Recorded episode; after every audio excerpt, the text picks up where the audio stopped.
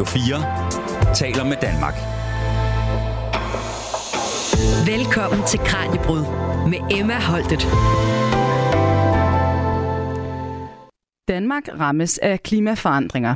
Stigende vandstand og stormflod er en realitet, vi skal forholde os til. Derfor må vi klimasikre, for særligt i kystområderne står borgernes hjem for skud. Hvad betyder det for boligmarkedet?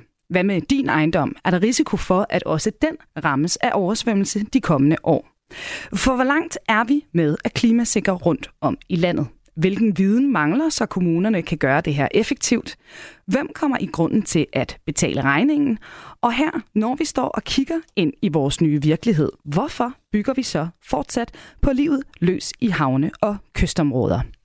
Alt det her, det dykker vi ned i nu. Velkommen til dagens Kranjebrud. Du lytter til Radio 4. Og vores gæst i dag har omfattende erfaringer i forbindelse med international klimaforskning. Hun er ledende forfatter i FN's klimaekspertpanel IPCC og modtager af Nobels fredspris i 2007 som netop del af IPCC's panel. Det er professor i klima og økonomi på Danmarks Tekniske Universitet, Kirsten Halsnes, der er med os i dag på en online-forbindelse. Kirsten, velkommen til, og tak fordi du var med. Ja, tak fordi jeg må være med. Og vi starter med at se på, hvor udsatte vi egentlig er. Så, så Kirsten, hvilke konsekvenser får klimaforandringerne for Danmark, og, og hvorfor taler vi også i den her sammenhæng ofte om stormflod?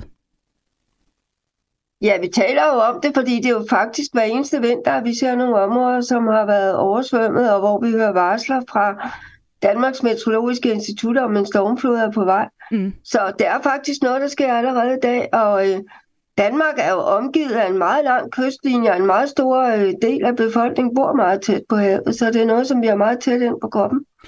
Det vil jo blive værre i fremtiden, både fordi havstandsniveauet vil, vil hæves på grund af afsmeltning af is, og fordi havet fylder mere, når, når temperaturerne bliver højere, og så også fordi der kan måske komme mere øh, stormvejr, det ved vi ikke så meget om endnu. Og hvad med inde i landet? Altså, er det primært kystområderne, der, der er udsat, eller kan der også ske noget, hvis man bor i, i midten af Jylland eller Sjælland for eksempel? Ja, der er jo noget med, at øh, vandløbene, de kan jo også oversvømme. Vi har jo set øh, oversvømmelser i Gudenåen, og der har også været deroppe i øh, Holstebro, Storåen hedder den vist. Så der er masser af oversvømmelser også i vandløb. Det hænger også sammen med, hvor meget nedbør der er. Vi kan jo så også have oversvømmelser fra, øh, fra de der ekstreme nedbørshændelser ja. hvor der lige pludselig kommer øh, oversvømmelser i byerne også. Og nu siger du jo selv, altså vi står allerede midt i det, det her. Det er jo en realitet. Men, men altså, hvordan ser tidshorisonten ellers ud? Altså, kan vi regne med en forværing inden for de næste sådan kommende år? Ja, helt bestemt, fordi at afstanden stiger jo hele tiden. Og vi regner jo med, at det måske er op til, der er stor usikkerhed på det, men det kan godt være op til 90, 90 cm øh, omkring år 2100. Så øh, altså, stormflodshøjden vil jo blive højere og højere, når vandet kommer højere op i forhold til vores landområde. Og hvem har egentlig ansvaret så for at klimasikre et boligområde? Ja, faktisk så er lovgivningen sådan i Danmark, at det er kommunerne, der er ansvarlige for klimatilpasning. Men i loven er det også sådan, at kommunerne kan bestemme, at det er dem, der får fordel ud af nogle projekter, som skal være med til at betale dem. Mm. Så hvis man nu har et hus eller et sommerhus tæt ud ved kystlinjen, så vil man kunne sige, at øh, dem, der er huset, de har en fordel ved, at det ikke bliver oversvømmet og skyller øh, i havet. Men det er ikke så entydigt i virkeligheden, fordi kommunerne har et råderum for at sige, hvor stor en andel vil de betale. Hvor meget skal man betale, hvis man bor i første række helt ud til stranden, hvor meget i anden række. Og det er faktisk noget, der giver anledning til kæmpe store diskussioner, hvor meget man så skal betale. Også fordi at stranden er jo noget, som alle har adgang til, og er det så kun sommerhusejeren, der skal betale. Ja, og netop det her med sommerhus i forhold til, til hvem der har ansvaret for et boligområde, for der er vel også kommuner, der egentlig ikke har sådan specielt mange penge i kommunekassen, men hvor der altså ligger rigtig mange sommerhuse, hvor de jo ikke er altså faste borgere i, i området. Ja, det er faktisk et stort problem. Og det er interessant, hvis man for eksempel ser op ved nordkysten af Sjælland, så er der jo tre forskellige kommuner involveret, som har forsøgt at samarbejde gennem en overrække. Der er Helsingør Kommune, så er der Gribskov Kommune, og så er der det, der hedder Halsnæs Kommune. Og der har de nu, der er der jo øh, truet kyster hele vejen hen. Mm. Der har de vedtaget forskellige principper for betaling. i Halsnæs Kommune, der hvor Hundested og Frederiksværk og de der byer ligger, det er ikke så velhavende en kommune. Der forsøger man at få nogle af sommerhusejerne til at betale. Men de har ikke fået det gennemført endnu. Men i Gribskov Kommune, hvor man har nogle meget dyre sommerhusområder, også oppe i, ved Vejby Strand og Tisvilde og sådan noget, der er kommunen gået ind på at betale. Og i Helsingør Kommune tror jeg, at det er mest betalt af kommunen også. Mm. Så øh, det er sådan lidt... Øh, det er et problem, synes jeg, især som du siger, at øh, sommerhusejerne, de betaler jo heller ikke lokal kommuneskat. Mm. Så i ikke så velstillede kommuner, der er lidt svært at forestille sig, at kommunen skal finansiere det hele. Det virker også lidt uretfærdigt. Ja, ja og vi, vi vender tilbage til det her med, hvem der egentlig ender med at, at stå regningen. Det lover jeg lytterne her senere i, i programmet. Men øh, hvor langt, Kirsten, er vi egentlig kommet så i forhold til at klimasikre allerede den dag i dag? Altså, hvor er vi henne i Danmark lige nu? Ja, altså jeg synes egentlig ikke, det er så langt, fordi øh, der er mange kommuner, det er jo obligatorisk for kommunerne, de har tilsluttet sig noget, som de kalder DK 2020-planer, hvor de er begyndt at lave planer. Og nogle kommuner er meget langt med at have lavet beregninger over, hvor vandet kan komme, og hvor hyppigt det vil komme.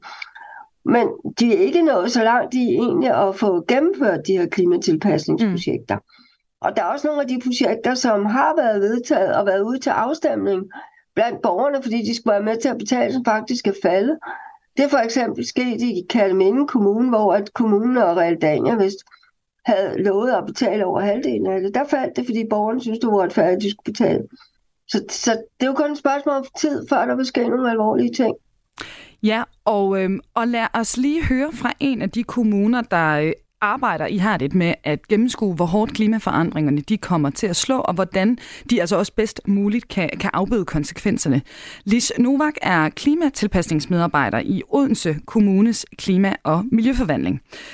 Hun fortæller, at Odense har en beliggenhed, der gør, at mere vand bliver en stadig større faktor. Vi taler typisk om, at vi er udfordret af fire typer vand. Dels så har vi nogle udfordringer med, at vi har en stigende vandstand ude i havet, og det giver nogle generelle risiko for, at der sker oversvømmelse omkring Odense Fjord. Så regner det mere, og det betyder, at vi får oversvømmelse for regnen i sig selv, men det giver også mere vand i vores vandløb. Og det er sådan, at op mod en tredjedel af det vand, der falder på Fyn, det skal igennem Odense og ud i Odense Fjord. Det vil sige, at det er ret vigtigt, at vi har en rigtig god plads omkring vores vandløb. Og ikke mindst så alt det her, det betyder også, at det, det vi kalder det terrænnære grundvand, øh, altså det vand, der ligger nede i jorden, at det ligesom også kommer tættere på overfladen, de stiger også. Det er dels fordi, at der kommer mere regn, men det handler også om, at vi nogle steder er nødt til at holde op med indvendt, fordi at, øh, vi har noget forurening og sådan nogle ting. Så vi har vand fra fire sider. Hvad for nogle løsninger skal I så kaste jer over for at kunne begrænse effekten af, af mere vand? Noget af det, vi især taler meget om, det er det her med vandkorridorer og vandets mulighed for at komme væk. Altså, vi har også brug for, at vandet kan, ligesom kan stue op, altså nogle lavninger, nogle bassiner, hvor vandet det ligesom kan bære, hvis jeg har en vandstand, der er høj ude i fjorden og sådan nogle ting, eller hvis det virkelig regner meget. Men meget af det, vi rigtig har, eller det, vi har et rigtig stort fokus på, det er det her vandets mulighed for at bevæge sig. Vi har brugt ja, de sidste 150 år, det er så ikke mig personligt, men vi har brugt de sidste 150 år på at dræne og rørlægge og sørge for, at vandet det kommer væk fra overfladen. Øhm, det er bare ikke et ret fleksibelt system, så, så det vi ligesom har brug for, det er at vende de her tendenser, som man har haft igennem århundreder, og få vandet tilbage på overfladen. Og det er særligt i sådan nogle bydele som Skibhuskvarteret, Boldbro og Sanderum, fordi der har vi nogle vandløb, der er forsvundet i løbet af de sidste 150 år. Så den her naturlige hydrologi, eller ja, de her vandløb, dem skal vi genfinde, og det gør vi blandt andet ved at genetablere nogle af de her vandløb, eller i hvert fald i videst mulig omfang noget, der ligesom minder om de vandløb, der var engang. Og hvad er det, det kan gøre? Det kan give noget kapacitet først og fremmest. Det kan give en mulighed for, at vandet kan komme væk, og det kan give en mulighed for, at vandet kan være der. Når vi ser rigtig meget, øh, rigtig store oversvømmelser, så altså Odense er jo et fantastisk eksempel på, hvordan at der kan være plads omkring et vandløb. Øhm, og her har vi nogle grønne arealer og sådan noget. Ja, de bliver oversvømmet, og det er ikke altid helt hensigtsmæssigt, selvfølgelig, hvis det var den vej, man gerne vil cykle. Men men det giver ikke så store skader her, som hvis det havde været nede i kældre og boliger og serverrum osv. osv. Odense er en af mange byer, hvor der er bygget boliger ved havnen. Kan de sikres hos jer, hvis der kommer mere vand, og det er så nok mest fra havsiden? Det er ja, højst først og fremmest fra havsiden, men selvfølgelig også det vand, der kommer bagfra. Så meget af det byggeri, som vi har dernede, er jo, er jo nyt. Og vi har i en overrække stillet nogle krav omkring, at de skal kunne tåle, at der kommer en, en højvande på op til 2,5 meter. Og statistisk set, så er det altså en ret lang overrække frem. Øh, og meget af det er i dag allerede sikret til 180-220 cm over almindelig vandstand. Øh, over det, vi kalder kode 0. Ikke? Og man kan sige, på den lidt længere bane, jamen, så er der en risiko for, nu er vi altså ude på den anden side af 2100, så er der en risiko for, at, at, vi, kan, at vi skal sikre os til endnu højere hændelser.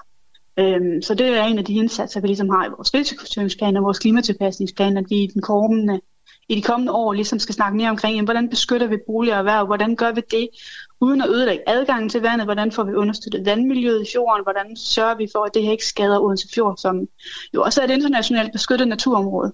Så det er sådan meget, øh, vi skal have nogle investeringer og risiko, de skal følges ad ud fra sådan en meget sådan helhedsorienteret tilgang, hvor vi både har mennesker, dyr, planter og miljø i all in one. Hvis vi holder os til det her århundrede, har I regnet på, hvor stor en økonomisk belastning det kan risikere at blive med de klimaforandringer for Odense? Ja, det har vi. Det har været en del af vores, øh, altså del af vores klimatilpasningsplan at regne på det. Øh, det vi har kunne regne på har været det stigende havvand og den her ekstrem nedbør. Så har vi kigget på sådan rent statistisk, hvad er det for nogle hændelser, vi regner med, der sker frem mod 2100 og kigget på, hvad er det for en klima, altså udvikling i klimaet, vi regner med, at, at så der vil være i den, i den periode. Så kigget på, hvad giver det her skader? Øh, og så øh, har vi prøvet at kigge på et gennemsnit af det. Og der regner vi altså med et gennemsnit omkring 100 millioner kroner om året. Øh, 60 procent af dem er for regn, og 40 procent sådan i rundtal er for havvand. Så, øh, og så er der selvfølgelig nogle andre problemstillinger, som jeg lidt har været inde på, og dem har vi kun kunne vurdere kvalitativt. Så altså, ja, det kan godt være et større tal. Men 100 millioner om året, er det, altså, er det fra næste år, eller hvad? Jamen, det, altså, det, det hvis jeg tager gennemsnittet, så det, er jo, det vil jo være stigende, så til at starte med er det ikke ret meget. Øh, og så når vi når hen øh, i slutningen af 100, der er det jo øh, væsentligt mere end 100 millioner. Så det, det, det, er sådan, det går sådan i sådan opadrettende eksponentiel kurve. Radio 4 taler med Danmark. Fortalte Lis Novak fra Odense Kommunes Klima- og Miljøforvaltning til vores reporter Kasper Fris. Og øh, for at begrænse omkostningerne ved klimaforandringer, så har hun og kollegaerne brug for den bedst mulige viden. Og øh, den kan for eksempel komme fra dig og din kollega Kirsten Halsnes. Og øh, hvad det er, hun efterlyser af viden, det dykker vi ned i lidt senere i programmet. Men øh, inden da, Kirsten, har du en kommentar, du vil knytte til det, Lis hun fortæller her? Ja, jeg synes, at det er et meget, meget fint stykke arbejde, de laver, fordi de har jo... Øh et meget nuanceret syn på, hvad det er, der er i hele kommunen, som kunne være sårbare over for de her øh, oversvømmelser. Og de kender jo deres område rigtig godt, både med vandløbene og, og fjorden. Og, så jeg synes, at det er meget fint, at man virkelig i en kommune kan forankre et arbejde med klimatilpasning dybt inde i den planlægning, som en kommune jo altid gør for sit område. Så øh, det synes jeg er virkelig fint, og det er også noget af det, som jeg gennem et forskningsprojekt, som jeg har ledet her mm. for nogle år siden, som var finansieret af Innovationsfonden. Det var netop det, vi gerne ville opnå. Mm. Og det var derfor, vi faktisk også samarbejdede med Odense Kommune og andre kommuner om netop at lave alle de her analyser. Så øh, jeg synes virkelig, at det er meget, meget vigtigt, at det er noget af det, man selv sidder og laver ude i kommunerne. Og der har kommunerne jo selv brug for data og for viden, som vi så forhåbentlig kan være med til at give dem. Og vi er jo glade hver gang, vi får en mail fra Odense Kommune. Fordi en gang imellem, så får vi faktisk en mail fra Lise eller hendes kollega, som hedder Gert, hvor de siger, har I set de her data her omkring øh, vandstandsstigninger mm. eller et eller andet? Er ikke et eller andet lidt dårligt ved det, og kunne det her gøres lidt bedre og sådan noget? Så prøver vi jo at, at tale med dem, vi ved, som er eksperter på det område, og hjælpe kommunen, og synes jeg er en god måde at arbejde på. Og som lovet, så, så vender vi også tilbage til det her med de data, de også efterlyser, og også hvad de fortsat øh, øh, mangler af, af viden på området og, øh, og samarbejdet med jer. Øhm, inden da, jeg vil gerne lige vende øh, blikket tilbage på, øh, på boligmarkedet, som jeg også nævnte i, i indledningen. I hvor høj grad bør boligkøberne allerede nu tænke sådan noget som stigende vandstand og, og risiko for stormflod med i deres køb? Det vil jeg synes var meget, meget klogt. Og øh, der er faktisk også lavet nogle studier af, hvad det betyder for ejendomspriserne, at området har været oversvømmet. Mm.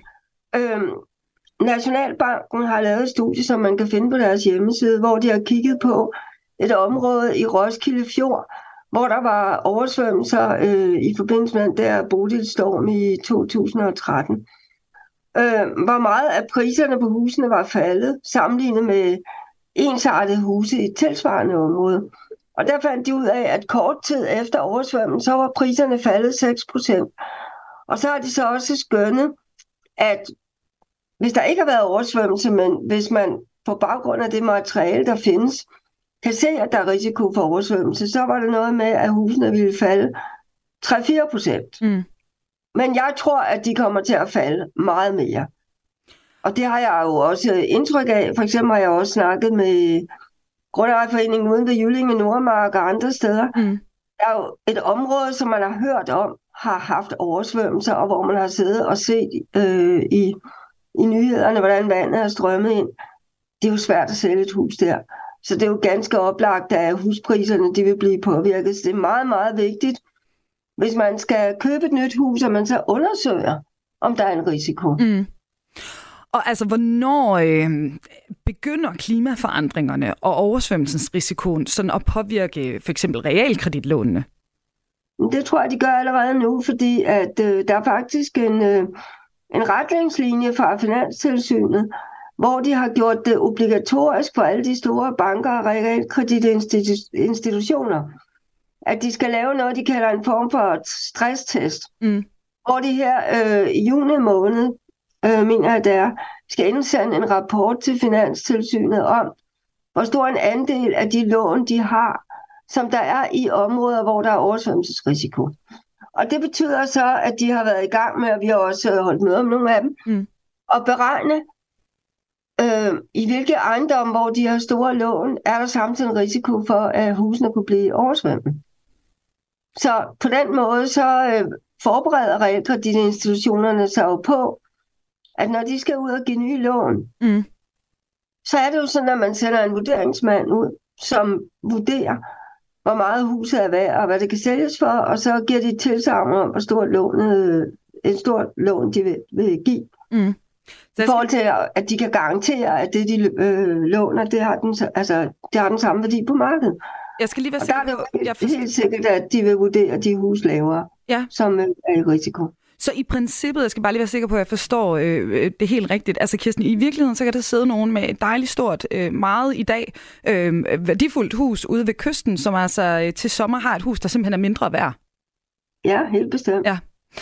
Og hvis de så sælger det, så er det jo, at den, der skal købe huset, skal ind og indgå en aftale med en realkreditinstitution om, hvor meget de må låne. Mm. Og så tror jeg, at de vil mærke, at der måske er lidt mere øh, rynken, øh, rysten på hånden, kan vi sige. Ja, så det her, det er simpelthen en, øh, en problemstilling, som øh, altså i den grad er, er aktuel lige nu, Helt faktisk. bestemt. Ja. Og øh, hermed, der skal vi nu til næste kapitel, fordi det er tid til at se nærmere på, hvor meget vi egentlig ved, og altså ikke mindst, hvad vi også kan lære af de danskere, der allerede har oplevet konsekvenserne af en stormflod på egen krop og hjem. Du lytter til Radio 4. Og til nye lyttere, vi er i fuld sving her med dagens Kranjebrud, hvor jeg i dag taler med professor i klima og økonomi på Danmarks Tekniske Universitet, Kirsten Halsnes, for at blive klogere på, hvordan vi klimasikrer Danmark, og ikke mindst, hvilke konsekvenser klimaforandringerne får for blandt andet boligmarkedet i den nære fremtid. Og øh, Kirsten, nu sagde jeg jo lige før, at vi skulle dykke ned i, hvor meget vi egentlig ved, men, men lad os i stedet starte med, hvad vi ikke ved, altså hvor usikre er de beregninger og kort og så videre, som er til rådighed i dag, når man skal prøve at overskue konsekvenserne af det her, og hvor det rammer. Ja, altså det jeg vil sige, det er, at hvis man virkelig skal vide, hvad konsekvenserne er, så skal man jo både vide noget om, hvordan klimaet vil udvikle sig i fremtiden, og dermed om, hvor høj vandstandsstigningen vil være, og hvor tit der vil komme storme. Mm. Det er det første område, hvor der er lidt usikkerhed, fordi især omkring fremtidige storme, der er vi ikke så godt klædt på. Vi ved ikke så meget om, hvorvidt det vil komme til at storme mere, altså oftere, Mm. og om de storme, der vil komme, vil blive stærkere. Så der er nogen usikkerhed der. Så derfor så er der mange kommuner, som siger, at vi vil gerne være på den sikre side, så derfor forudsætter vi, at det kunne blive en rimelig høj vandstand. Mm. Nu hørte vi lige Novak tale omkring en sikring til 1,8 eller 2 meters højde. Men det kunne godt være, at det blev mere i fremtiden. Men det ved vi ikke helt præcis. Mm. Når du så har... Øh, når vi så har lagt os an på det, hvad vi tror vores maksimale øh, stormflodshøjde vil være, så bliver det næste problem jo at beregne, hvor vandet strømmer hen. Og der har vi jo så nogle forskellige øh, oversvømmelsesmodeller, som vi kan bruge. Nogle af dem er ret øh, avancerede og øh, kan beregne over tid, at hvis stormen den varer et par dage, så kan vandet nå at løbe så så langt ind. Der er også nogle andre af dem, der er mere simple, hvor de egentlig bare siger forskellen mellem højden i, i vand, vandet og så landjorden. Og de bliver ret upræcise i øh, beregningerne af, hvor vandet vil komme.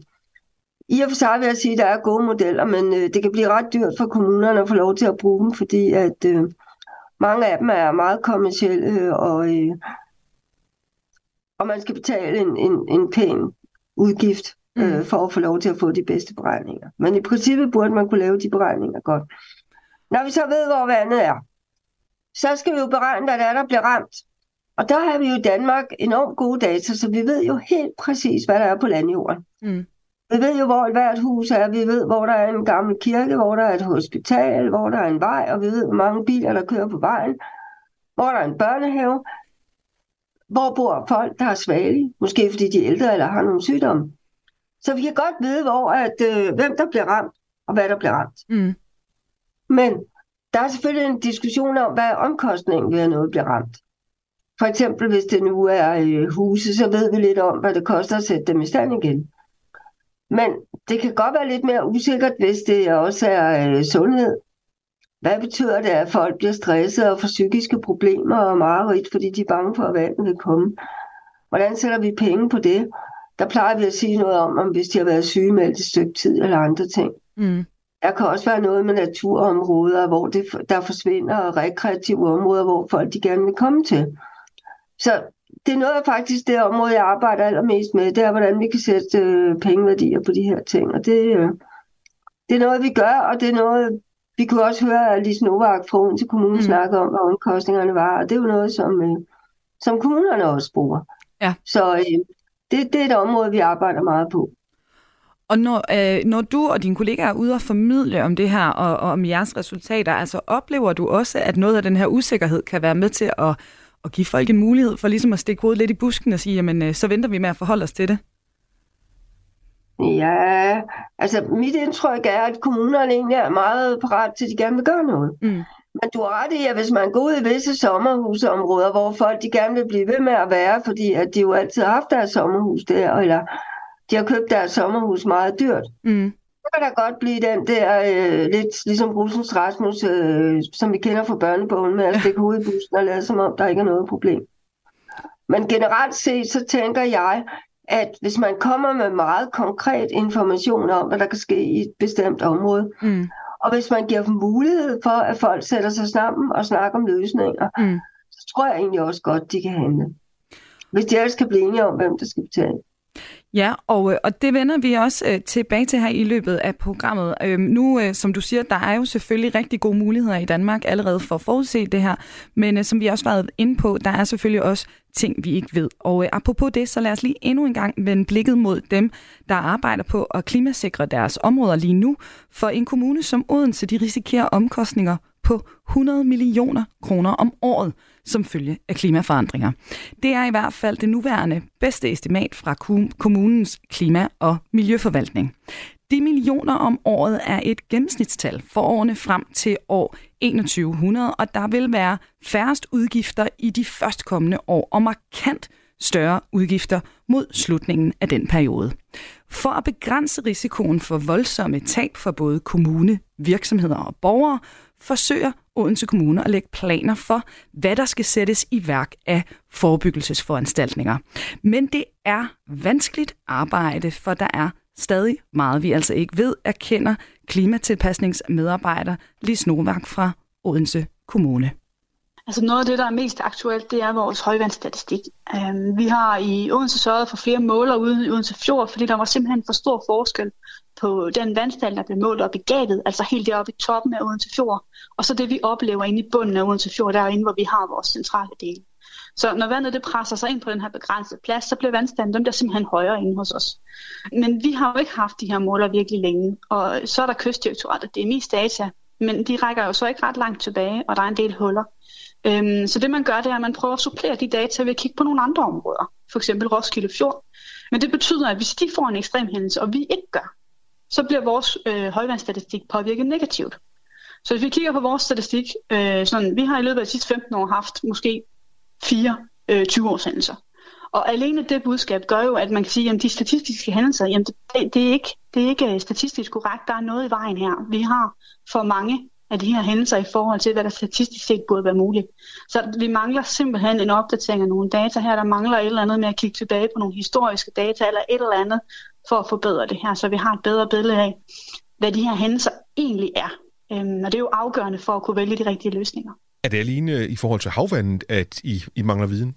Havvand er en af delene. Øh, noget af de, som vi fokuserer i stigende grad på nu, det er det her med temperaturforandringer. Øh, vi ved simpelthen ikke nok om, hvad det betyder for Odense. Vi ved, at øh, Odense som by har en højere temperatur end de mere landlige omgivelser. Vi ved, at jo mere vi fortæller, jo mere vi befester, desto større der bliver risikoen for det her, vi kalder varmeøeffekt eller urban heat island effekt. Øh, vi ved, at det hjælper, hvis vores overflader er hvide i stedet for sorte. Vi ved, at det hjælper at have træer og grønne facader og grønne tage og alle de her ting. Det ved vi, det hjælper. Men vi ved ikke, hvor meget. Vi ved ikke, hvor slemt det bliver. Vi ved ikke, hvor meget tiltagende virker. Hvordan kan det være et problem, hvis det er varmere ind i byen end ude på landet? Altså hvis vi snakker om en generel, vand, eller en generel temperaturstigning i Danmark på øh, 3,5 grader, det er det, vi ser ind i, hvis vi ser ind i en temperaturstigning i verden på 1,5 grad. Hvis man så forestiller sig, at Danmark generelt er 3,5 grader højere, og vi så måske har 3-4 grader højere inde i et tæt befæstet byareal end ude på landet, jamen så bliver sådan en sommer, som vi havde i 2022 med en toptemperatur på 35 grader, det bliver meget normalt inde i byen. Og det er ikke så rart. Måske bliver de endnu højere. Men er det så i forhold til materielle skader, eller lige fra menneskelige skader, du så tænker, at det kan være et problem? Ja, vi, vi er først og fremmest bekymrede for menneskelige skader. Øh, vi er bekymrede for, at der er svage øh, af den ene eller den anden art, enten børn eller ældre, som, som simpelthen øh, bukker under af det her. Vi har jo heldigvis et godt sundhedsvæsen og sådan nogle ting i, i Danmark, så, så forhåbentlig ser vi ikke ind i dødsfald, som man gør andre steder, men det er da i hvert fald noget, man skal være meget opmærksom på. Øhm, også at vores sundhedsvæsen kan, kan tage den belastning, hvis vi lige pludselig har en hel masse indlæggelser, på grund af, at folk er, øh, ikke har fået vækst nok og, og er blevet dårlige. Hvilke udfordringer er det, I har i forhold til at regne ud, hvad der er af omkostninger? For der har I også nogle udfordringer. Ja, det kan man sige. Altså, fordi vi ikke ligesom kan kvalificere de her ting bedre. Altså hvis vi kunne sige, jamen der dør 10 mennesker, så kunne vi ligesom sige, at et menneskeliv er et eller andet værd. Så kunne vi begynde at sige, jamen derfor skal vi gøre sådan her. Derfor kan det svare sig at plante så så mange træer, eller sådan noget i den stil. Det bliver lidt firkantet, det bliver sådan lidt groft, men, men det er nogle af de mekanismer, der ligesom ligger bag, når man sådan skal gå ind og vælge imellem, hvad er det for nogle indsatser, der er vigtige. Og så får de altid sådan en kvalitativ vurdering efterfølgende. Men fordi at, at de kvantitative slet ikke er med her, i forhold til strømmende vand, i forhold til temperatur, i forhold til terræn og grundvand og sådan nogle ting. De taler slet ikke med. Så derfor så bliver de en lille smule glemt i det store billede. Så når vi siger 100 millioner kroner om året, og det lyder måske virkelig højt, men det er kun havvand og regnvand, så kommer de andre ting ved siden af. Og de ting er nok mindre, altså værdimæssigt. Mm, men vi ved det ikke. Men de tal bliver jo hele tiden sat i forhold til, hvor meget vi så skal investere. Du lytter til Radio 4. Og her var det igen klimatilpasningsmedarbejder Lis Novak fra Odense Kommune. Og øh, professor Kirsten Halsnes, inden jeg stiller flere spørgsmål, er der igen lige en kommentar, du vil knytte til, til det, vi hører her? Hmm. Ja, altså jeg er faktisk jo helt enig med Lise Novak i, at vi skal gøre noget mere for at få nogle flere tal frem. Mm.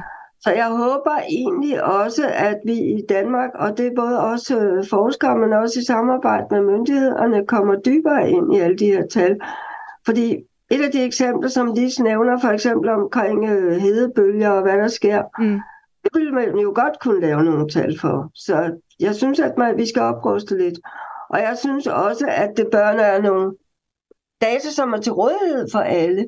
Altså, vi har jo sådan et øh, klimaatlas, men det er jo kun, øh, som DMI står for. Mm. Men det er jo kun nogle tal for havstandsstigninger vi burde jo også lave nogle andre datasystemer, som kommunerne kunne bruge. Og også fordi det ville jo også være en fordel, at man havde nogle mere ensartede beregningsforudsætninger mm. på tværs af kommuner. Så det håber jeg egentlig på. Og som du siger, der er selvfølgelig nogle øh, lavt hængende øh, frugter i forhold til det her, hvor vi godt kunne gå ind og lave nogle flere beregninger i dag. Men hvis vi skulle også beregne nogle af de konsekvenser, der måske ikke er sådan helt så, så lige til, hvor synes du så, vi skal sætte ind henne? Mm. Ja, men jeg synes, at sundhedsområdet er vigtigt, mm. og øh, der, øh, det, der mener jeg egentlig, at der er internationale studier, og vi kunne også øh, arbejde med flere danske studier, hvor vi nemt kunne komme et stykke videre. Mm. Altså selvfølgelig både omkring, øh, øh, hvis der er hedeslag, men der kan også være andre ting. Der kan også være et samspil i byerne, hvis man har kraftig lokal luftforurening, og samtidig øh, hedebølge, så bliver det også mere alvorligt. Så jeg, jeg har faktisk også... Øh, meget opsat på, at det skal være de menneskelige faktorer, der skal spille en stor rolle i, i den her sammenhæng. Og så tænker jeg også på sådan noget som daginstitutioner og skoler og legepladser, hvor børn færdes. Mm. Hvis der kommer oversvømmelser i de områder, og der kommer en opblanding af oversvømmet vand med kloakvand og bakterier, det vil jo faktisk også være ret alvorligt. Så øh, det synes jeg egentlig, man skulle tænke lidt på. Og nu, øh, når vi snakker om, øh, om konsekvenserne, altså øh, vi har været inde på det, der, der er jo blandt andet Jyllinge, som vi også skal høre om lige om lidt, men altså i hvor høj grad har vi set de her øh, klimaforandringer ramme tidligere i, i sådan den senere Danmarks historie? Jamen, der har været flere hyppige oversvømmelseshændelser, og det har jo også været nærmest hver eneste vinter. Den største, det var jo den der, som der også gav problemer i Roskilde Fjord og, og Jyllinge i 2013, men der har også været efterfølgende hændelser. Mm. Hvis vi så lige et øjeblik tænker på øh, de der øh, skybrud, mm. så var der jo også en hændelse i, i København, som kostede næsten 10 milliarder kroner. Så øh, altså, det her det er noget, der kommer hele tiden, og som vi kommer til at mærke. Og øh, netop det her med, med årstallet 2013, det, øh, det øh, hægter vi os lige fast øh, på nu, fordi lad os høre fra en af dem, der altså har oplevet det her på egen krop. Byen Jyllinge på østsiden af Roskilde Fjord er et af de steder, der altså har været ramt af en voldsom oversvømmelse i de senere år. I 2013 ramte stormen Bodil kystbyen så hårdt, at omkring 250 huse blev ramt af oversvømmelse. Philip Lange Møller har boet i Jyllinge i en årrække og har blandt andet været formand for en lokal grundejerforening i et par omgange. Han fortæller her, hvordan det kunne gå så galt. Jamen, Bodil ramte hårdere end, end de fleste andre storme, fordi øh, dagene forud for Bodil, så var der en storm, der hed Allan, som var ret kraftig, og den, pus, den blæste simpelthen vand op i, i Kattegat og Skagerak, og så bagefter kom øh, Bodil og pressede yderligere vand op i Skagerak og Kattegat, og så drejede Bodil op i nord, hvor vinden så pressede vand ned igen Kattegat, og, og det ramte så øh, nordkysten på Sjælland og nordkysten på Fyn og, og de østlige områder af Jylland, som simpelthen oplevede en forhøjet vandstand på grund af alt det vand, der blev presset ned. Hvordan oplevede I det? I bor øh, i anden række. Hvordan oplevede I, hvad der skete? Jamen, vi kunne følge med i vævesigten, at, at vandet steg, og vi kunne også se ned på fjorden, at vandet blev ved med at stige. Så vi forberedte os lidt på, at vi ikke kunne komme ud af vejene, fordi de, nogle af vejene ligger lidt lavt, så vi kørte vores bil væk, og, og sad så i huset og kiggede ud. Øh, al strømmen går, når alle de der eltavler de kommer under vand ude på vejene. Øh, men vi kunne jo så stadigvæk se, at, at vandet steg. Øh, men om aftenen så fik vi at vide fra DMI, at nu var vandstanden øh, holdt op med at stige. Der var huse, der var oversvømmet på det tidspunkt, men vi havde kun vand op til terrassen, så vi troede, vi var hvad skal vi sige, fredet, og, og at vi havde klaret den. Men så i løbet af, af nogle timer mellem 8 og 10 om aftenen, så kom der pludselig sådan ekstra skvulp ind ned igennem Roskilde Fjord og, og lagde yderligere en 20-40 cm vand øh, oven i det, som allerede var der. Og derved så blev vores hus så også oversvømmet, og vi måtte evakueres lidt over 10 om aftenen øh, af Beredskabsstyrelsen. Hvor meget oversvømmet blev jeres hus? Jamen, vi fik omkring 15 cm vand over, over stuegulvet, men det er jo nok til at ødelægge øh, alle gulve, og, og alle vægge bliver opfugtet. Så hvor lang tid gik det, før I kunne bruge jeres hus igen? Jamen, der gik næsten tre år, før vi kunne flytte ind igen, fordi der var en masse bøvl med forsikringsselskabet og taxator, som gjorde, at, at øh, genopbygningen tog trak ud. Hvad har I så i Jyllinge gjort for at forhindre, at der er lige så mange, der kommer i klemme en anden god gang? Jamen, øh, vi havde en borgmester, der hed Joy Mosen på det tidspunkt, og øh, hun øh, satte sig øh, for, at, og i spidsen for, at øh, området skulle øh, sikres mod, øh, hvad skal vi sige, fremtidige katastrofer. Så hun havde besluttet og lovet øh, af borgerne, at øh, der skulle bygges et dige øh, for at beskytte området. Er det bygget i dag så? Vi er blevet færdige med diget her for et par år siden, ja. Men det tog, øh, det tog også nogle år at få det, få det lavet, få det etableret og projekteret. Og der havde vi i den periode, indtil diget ligesom stod færdigt, øh, der havde vi faktisk øh, nogle år, hvor vi havde årlige oversvømmelser. Der var faktisk huse, fordi vi ikke havde fået etableret det endnu, der faktisk blev oversvømmet både to og tre gange. Øh, så, så det var alvorligt nok, i, indtil vi fik diget. Men føler I jer trygge i Jyllinge nu? Lige nu, ja. det gør vi. De næste mange år, eller de næste adskillige år, ja, der føler vi os trygge. Det virker, og, og vi kan se, at det virker. Hvordan kan I se det? Jamen, vi kan følge, når, når vi har haft vandstandsstigninger, vi har blandt andet også sluser, og vi har en ret stor pumpestation. Vi kan se, hvordan det ligesom tager vand, så der ikke hverken render vand op i Værbå eller, eller, eller bliver trusler øh, mod, mod omgivelserne. Så det, det, det, det er trygt. Radio 4 taler med Danmark. Og øh, diget stod færdigt i 2021, og Philip Langemøller, som vi hørte her, var altså tidligere formand for Jyllinge Nordmark og Trangberg Digelav.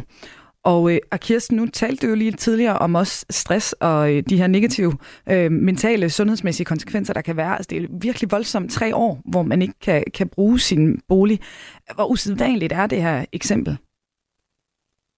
Jamen, øh, vi lavede jo en undersøgelse sammen med Philip Lange Møller ude fra Jyllinge, hvor vi skrev ud via e-boks til alle husstandene derude, og øh, vi havde et spørgeskema der, hvor vi så på, hvor mange af de oversvømmede husstande i de oversvømmede boliger, der havde forskellige psykiske symptomer, og det var endda nogle år efter, og det var op til to tredjedel, mm.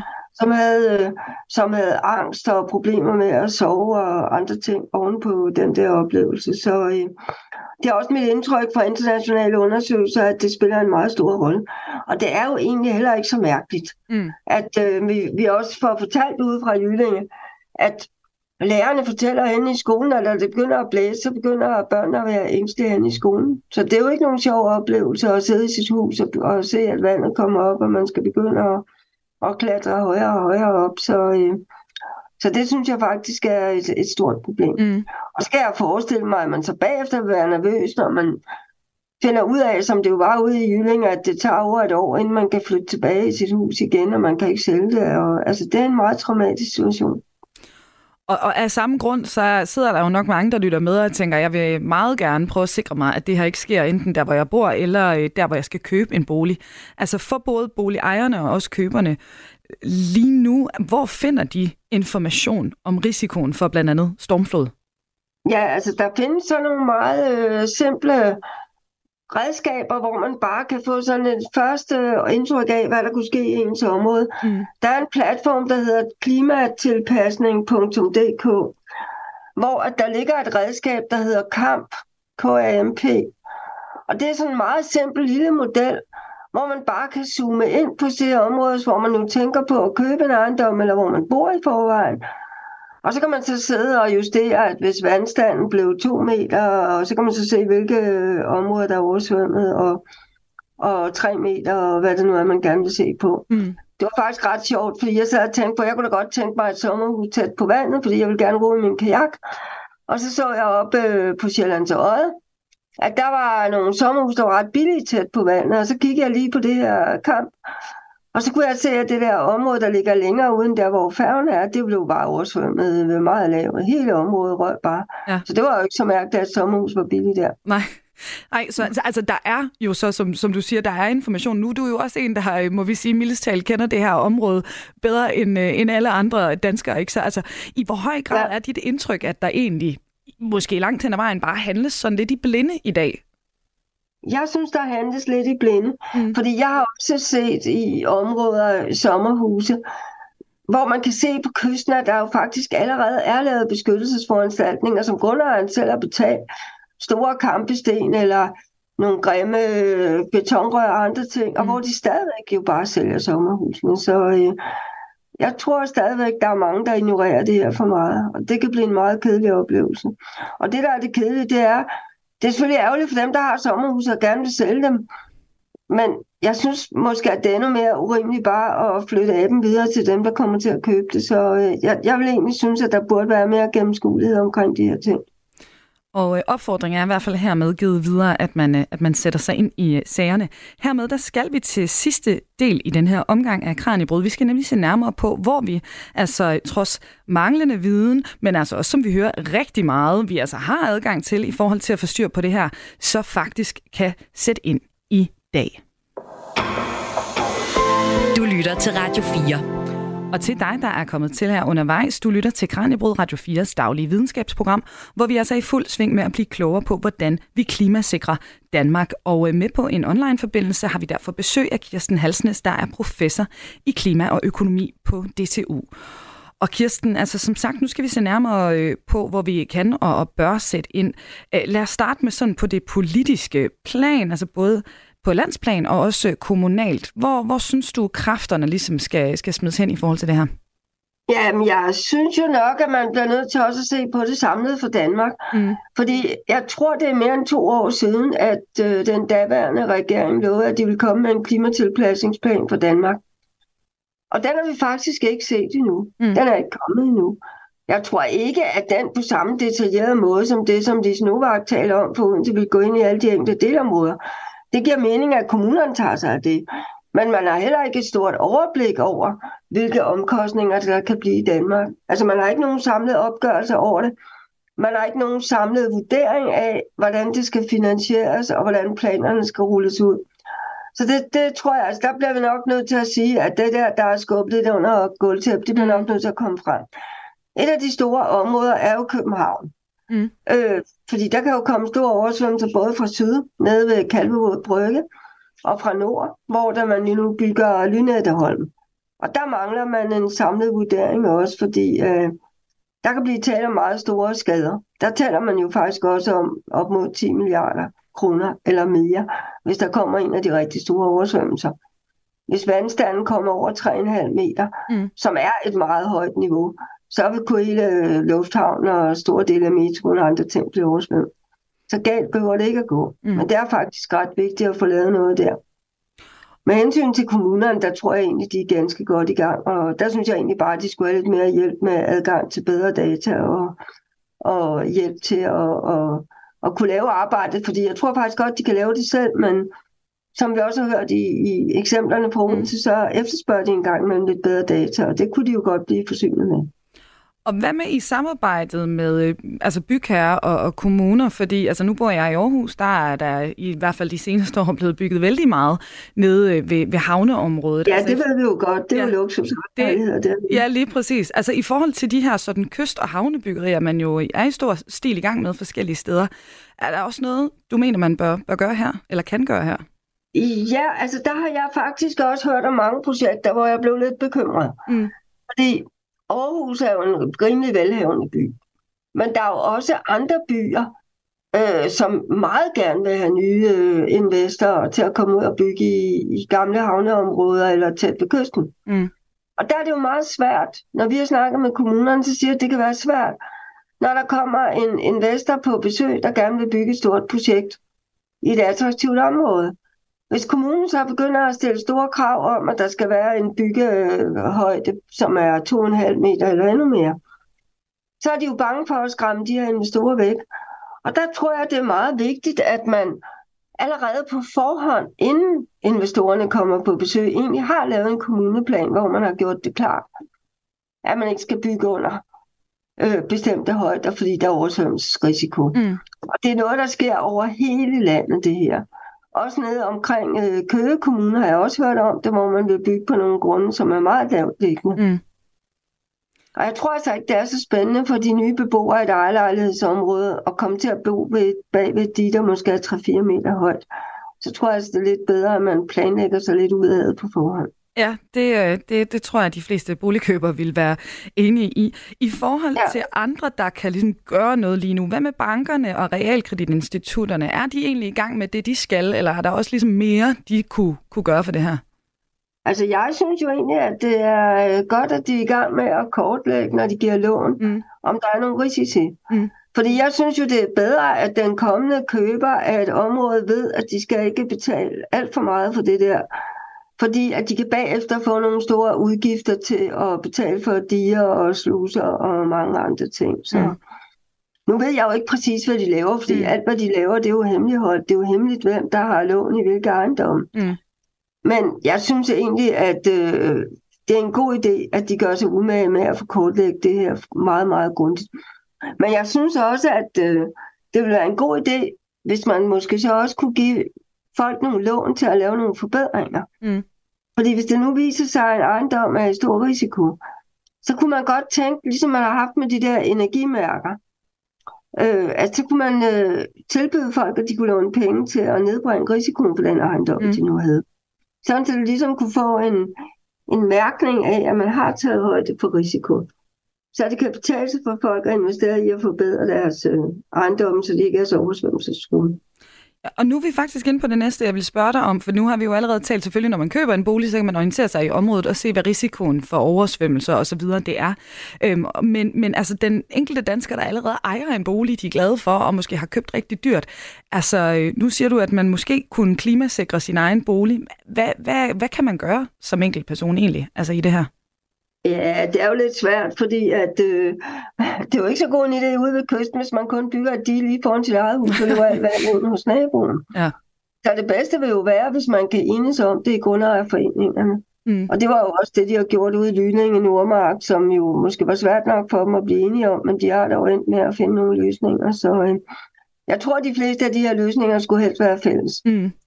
Og så, øh, Ja, altså hvis det er sådan noget som øh, skybrud, så er det jo en anden sag, fordi så kan man godt lave nogle sikringer af kælder og lave nogle afgøbsløbslukker og sådan noget. Mm. Men i forhold til kysterne, der, øh, der er det nok bedst, at det er fælles løsninger. Og Kirsten, vi nærmer os hastigt slutningen her på, øh, på dagens program. Lige her de sidste minutter. Altså, vi har øh, øh, allerede talt meget sådan om Danmark, men nu sidder du jo også som sagt i panelet i IPCC. Altså, hvad med rundt om i verden? Er der andre lande eller naboer i EU, som vi kan lære af eller, eller samarbejde med i den her forbindelse? Ja, altså vi, vi samarbejder jo også, der er jo forskellige forskningsprojekter, hvor vi udveksler data og prøver at bruge hinandens modeller. Der er jo selvfølgelig områder, blandt andet i England, hvor man også har mange af de kystsikringsproblemer, og så er der vil der jo også være kysten nede i Nordtyskland. I Holland er problemstillingen lidt anderledes, fordi de jo egentlig bare bor bag ved de der kæmpe store diger, så øh, det er noget, noget, som man kan forsøge at samarbejde omkring og mm. prøve at udveksle data. Og, men jeg synes egentlig, at Danmark nok er en af de lande, som er særlig meget udsat, fordi at det øh, er en meget stor andel af vores byer og befolkning, som er meget tæt på kysten. Så øh, jeg synes egentlig, vi, vi er meget godt med på det her område. Og nu kommer det, det, det sidste store spørgsmål. Altså, hvem tror du egentlig ender med at sidde med, med regningen, når vi skal kystsikre rundt om i, i Danmark og, og klimasikre generelt? Ja, jeg er jo bange for, at nogle af de øh, kommuner, som i forvejen har øh, økonomiske problemer, fordi at de måske ligger i, i nogle områder, hvor der ikke er så meget beskæftigelse, at de faktisk kunne få nogle ret store regninger. Mm. Et eksempel er jo øh, nede på Lolland, som vi jo ved er meget fladt. Og netop Lolland var jo 1872 sammen med Falster udsat for den der kæmpe stormflod, mm. hvor en masse mennesker døde, og, og huse blev øh, ødelagt. Så der er nogle af de områder i Danmark, som i forvejen har nogle øh, udfordringer i økonomisk udvikling, som godt kunne blive ramt. Og dem synes jeg, man skulle øh, samarbejde med og prøve at finde ud af, hvor stort problemet er, og så til at få gjort noget ved det. Fordi det er nogle af de områder, der kan blive ramt. Der kan også være nogle over i Vestjylland, og der er jo også uden til fjord, som vi taler om. Mm. Og øh, jeg kan faktisk sige til lytterne, at apropos netop den historiske stormflod, så ligger der altså også et program inde i Kranjebrød-arkivet, der handler om, øh, om netop den. Det bliver med alt, vi har tid til her i dagens afsnit af Kranjebrød. Vores gæst i dag, det har altså været Kirsten Halsnes, der er professor i klima og økonomi på DTU, ledende hovedforfatter i FN's klimaekspertpanel IPCC. Kirsten, tusind tak, fordi du ville gøre os klogere. Ja, og selv tak for en interessant samtale. Tak skal du have. Og til dig, der lytter med, så kan jeg sige, at Kranjebrud er tilbage igen i morgen, og det er som altid kl. 12 10, hvor vi altså den dag undersøger arvelighed og depression. Husk, du kan skrive til os, hvis du har et spørgsmål eller et fænomen, som vi skal tage op her i studiet, og det gør du på kranjebrød radio4.dk. Radio 4 taler med Danmark. Nu er der ikke andet tilbage end at sige farvel. For nu, mit navn det er Emma Elisabeth Holtet. Programmet er produceret af Videnslyd for Radio 4. Og hæng på derude, for nu er det blevet tid til nyhederne.